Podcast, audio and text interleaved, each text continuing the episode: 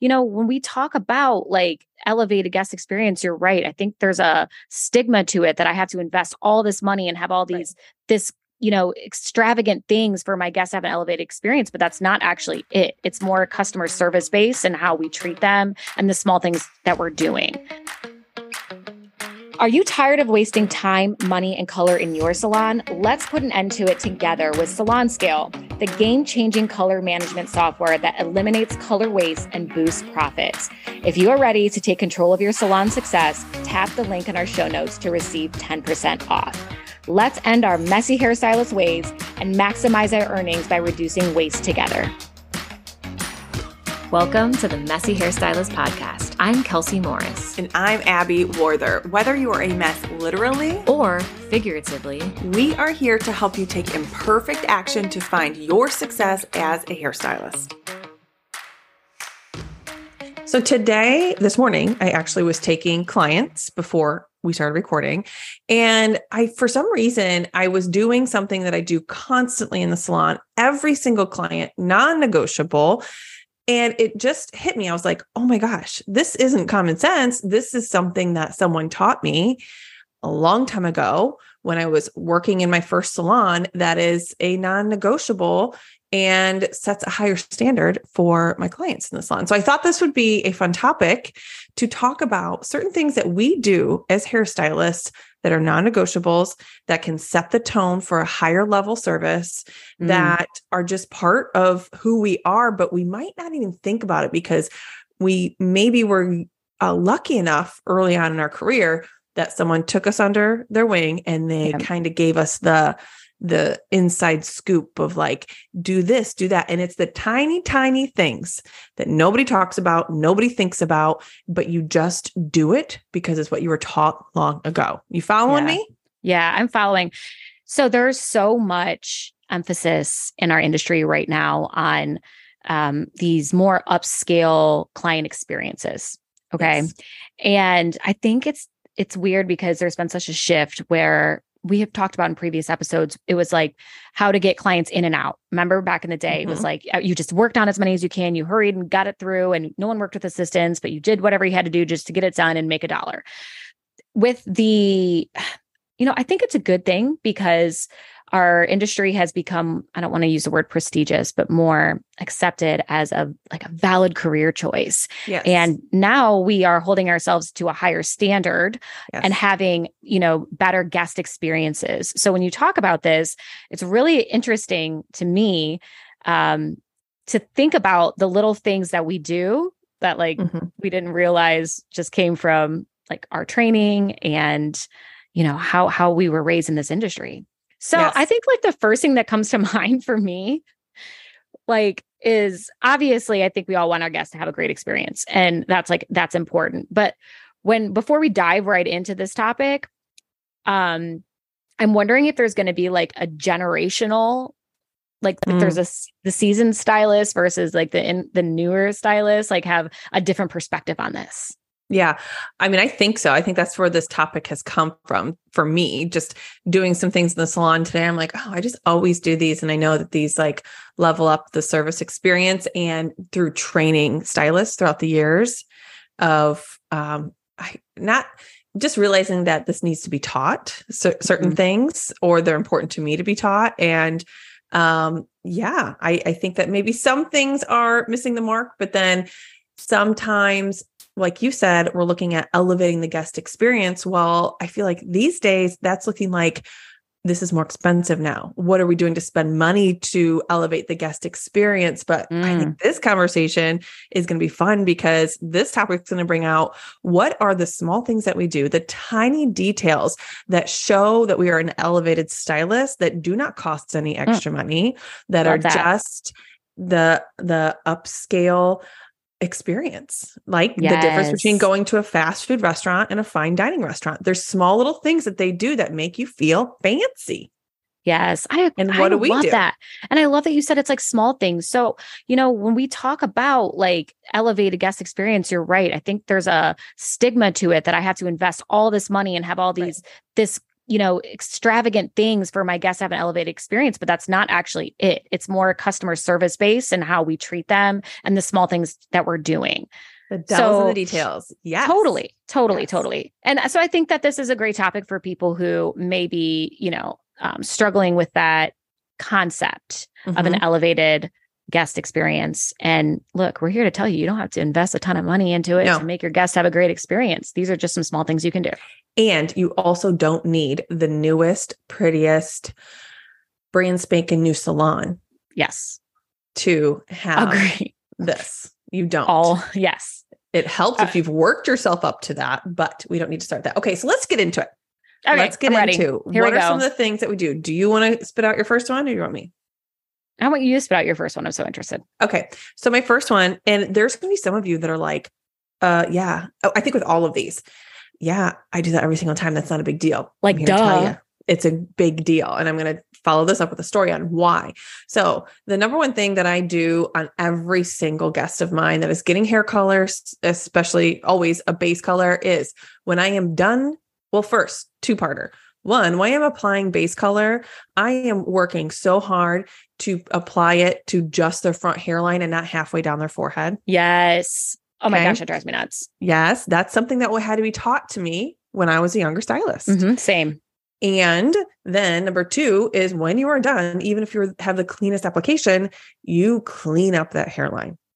You do not let that client walk out with the dark stain around their forehead. So again, this might be something that a lot of stylists are like, well, yeah, that's a no-brainer, but it's not. I've worked with many hairstylists that just leave their clients a mess. And I'm like, oh my gosh, it makes me cringe. Mhm. And um, I I will always remember this. This was many, many years ago when I worked in a commission salon.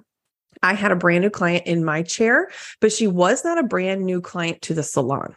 She was she was going to another stylist there and I can't remember who it was. She sat in my chair. Her hair looked great, so I'm not really sure why she's wanting to switch over to me. And she said, "I'll tell you the truth on why I wanted to start coming to you. Every single time I leave the salon, I have hair color all over my forehead. It's staying so bad and it's there for days. And I noticed that you are a very clean colorist." Yes.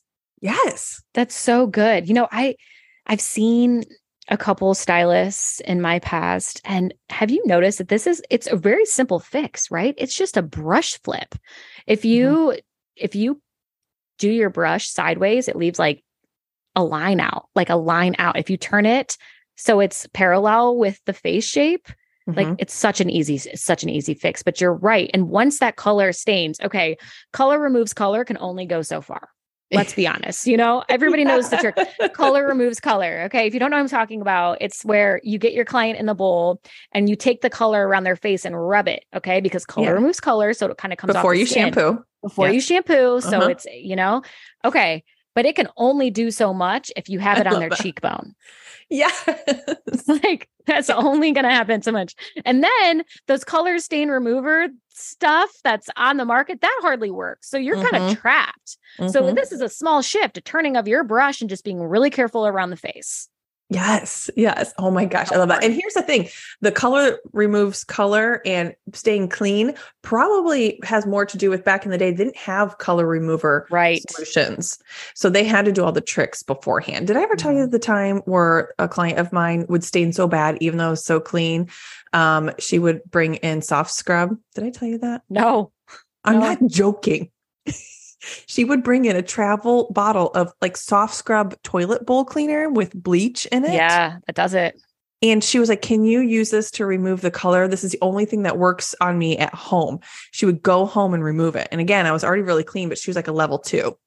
And it was just like on those little hairline pieces Yeah. where there was some gray you had to get. And I'm like, I'm so sorry. I cannot put that on your skin.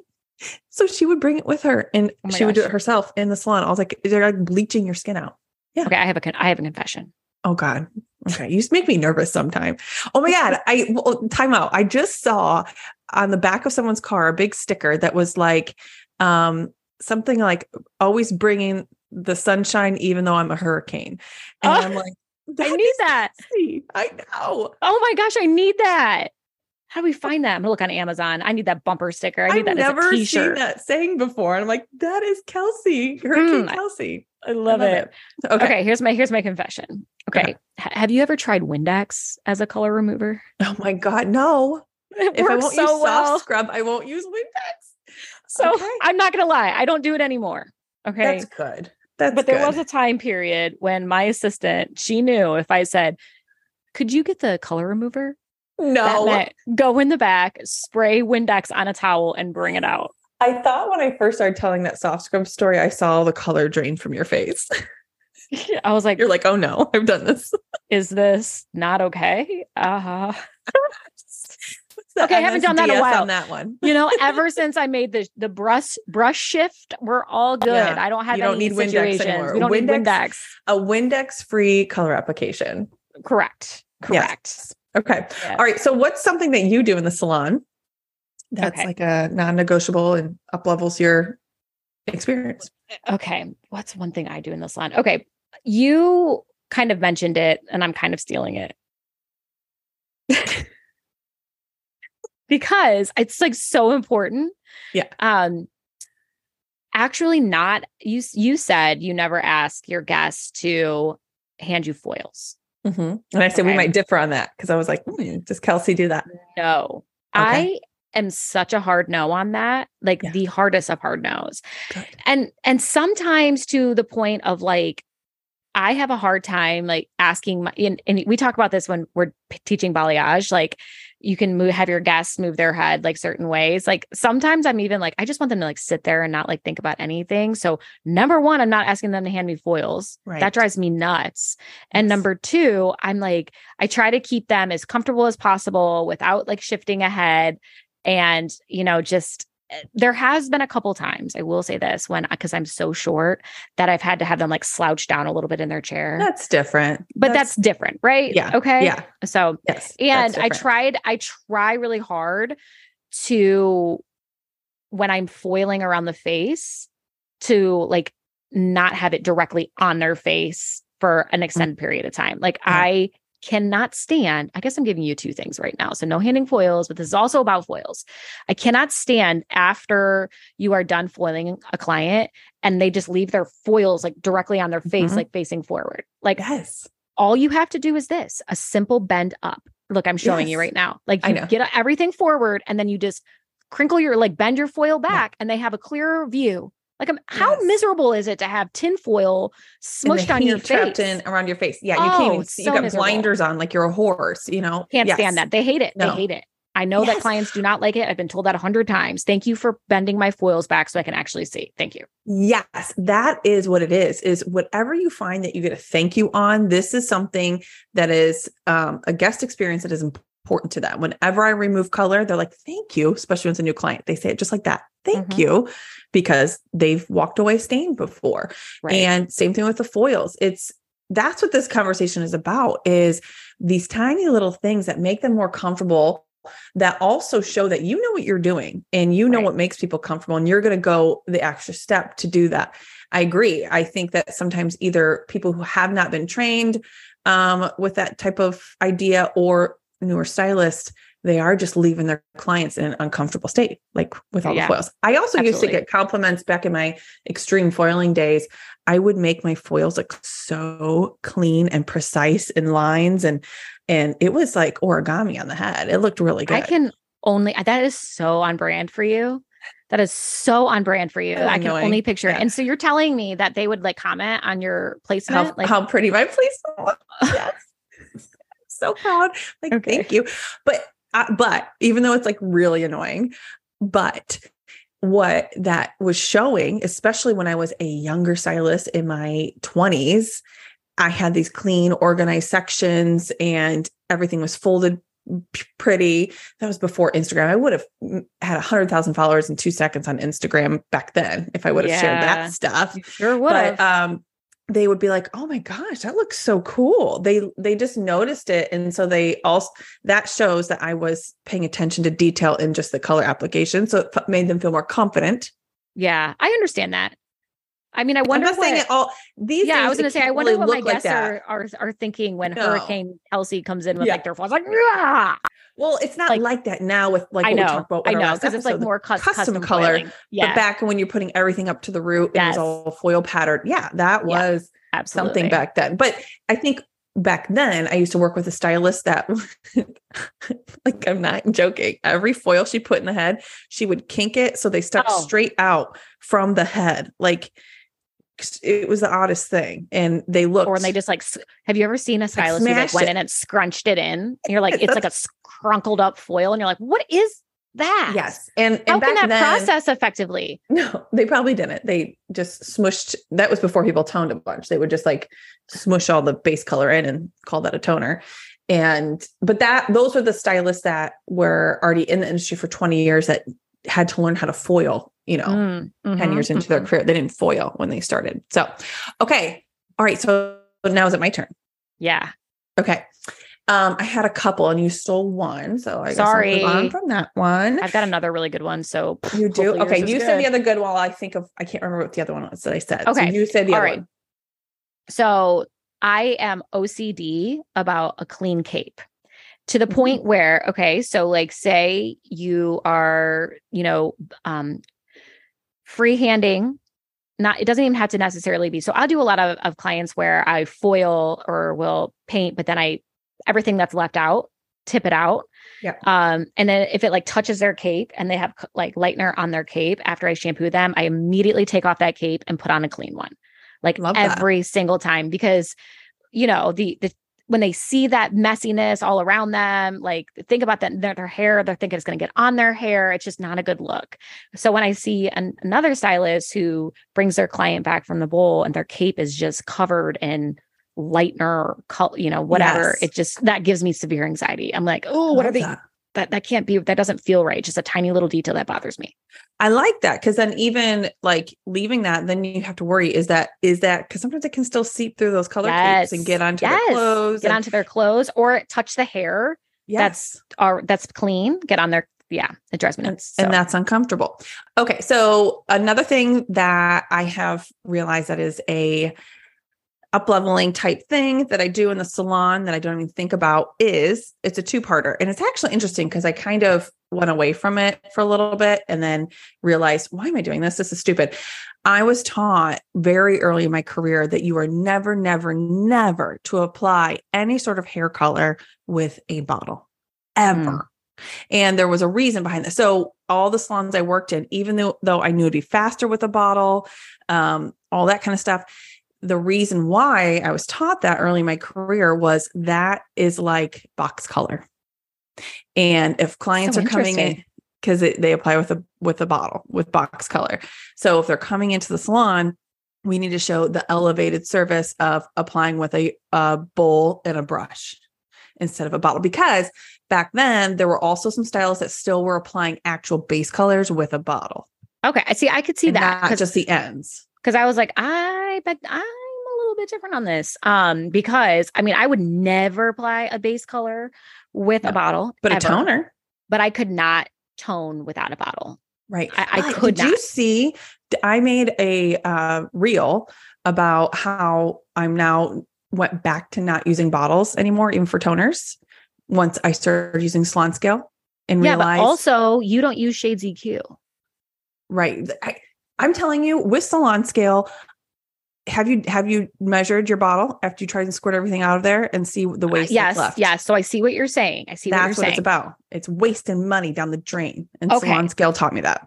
you know what i'd like to dive into this topic but this Mm-hmm. is the topic that i was going to bring to you for next week which is hilarious that we're like, talking about it right now but so i'm going to save that but there is a reason why i use a bottle and i can explain it better when we talk about this All right. But we will throw I it down over bottle versus no not bottle. do what i do without a bottle so We'll save that for I, next I week. do understand that, and I do think that that if you're at a chair with your guests and you're applying a base color with a bottle, I I could see where that would Yes. translate to box color. So yeah. And I also, I think I had really strict people training me early in my career and in school. Also, I was not allowed to use clippers for men's haircuts, um, guards. I could only do clipper over comb or shear over comb. Yeah, it was hell. It was awful. wow, that sounds like the worst case scenario. yeah, it was a worst case scenario, but I can do it.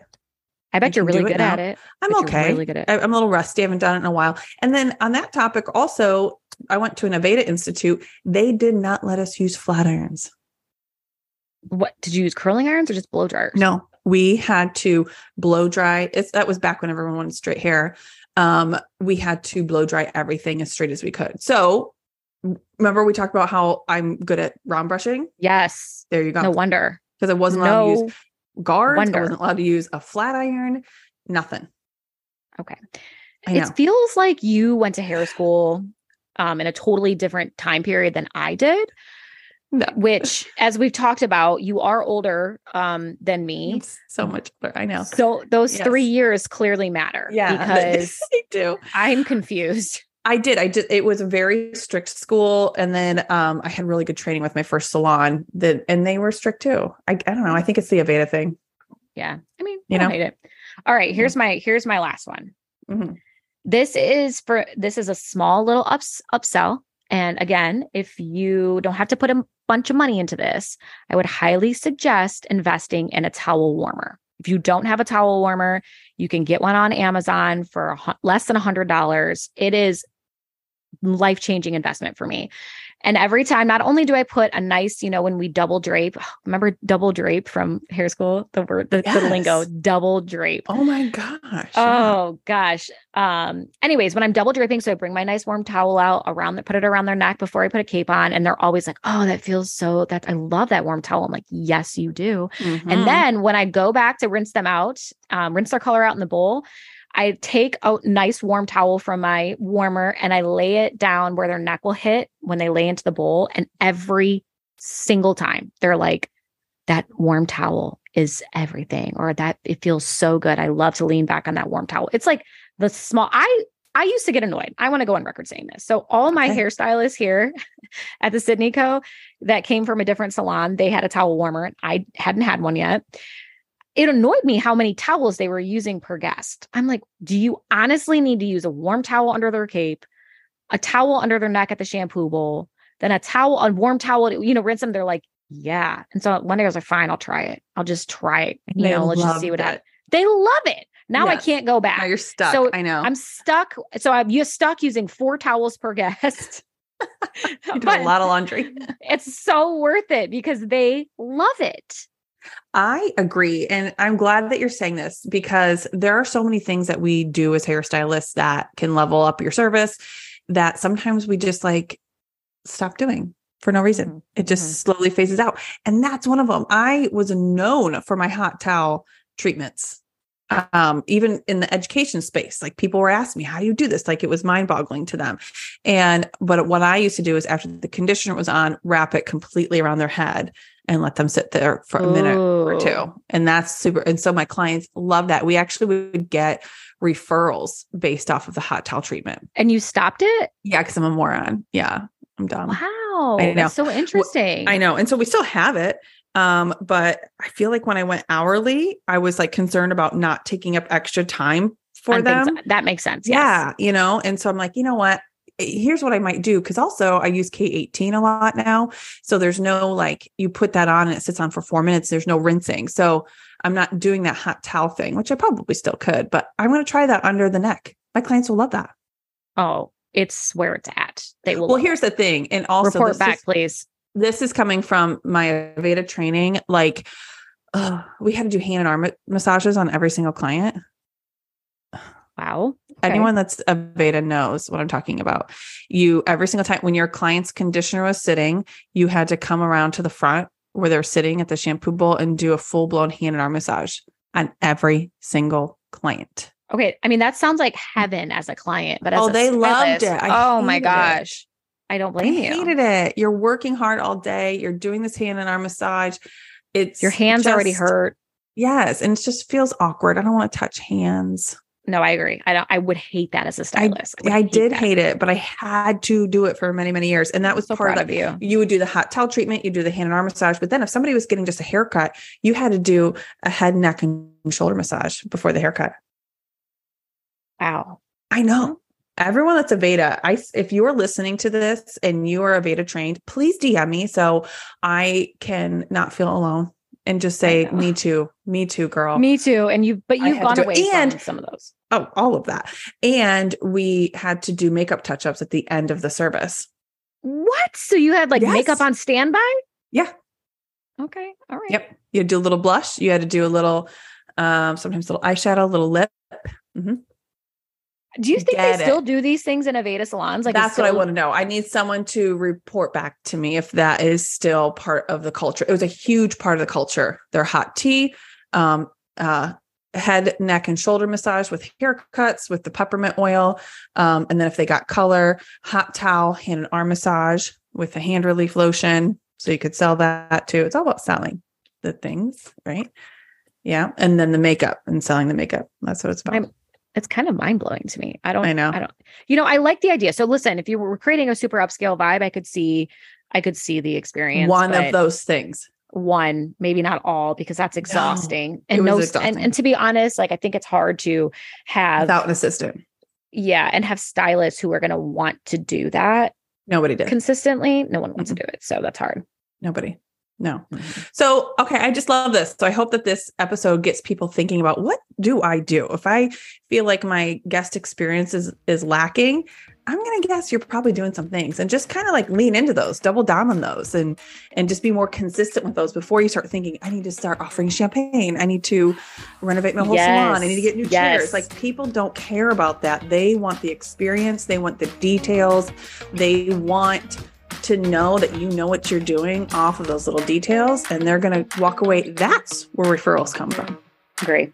right there Hundred percent agree.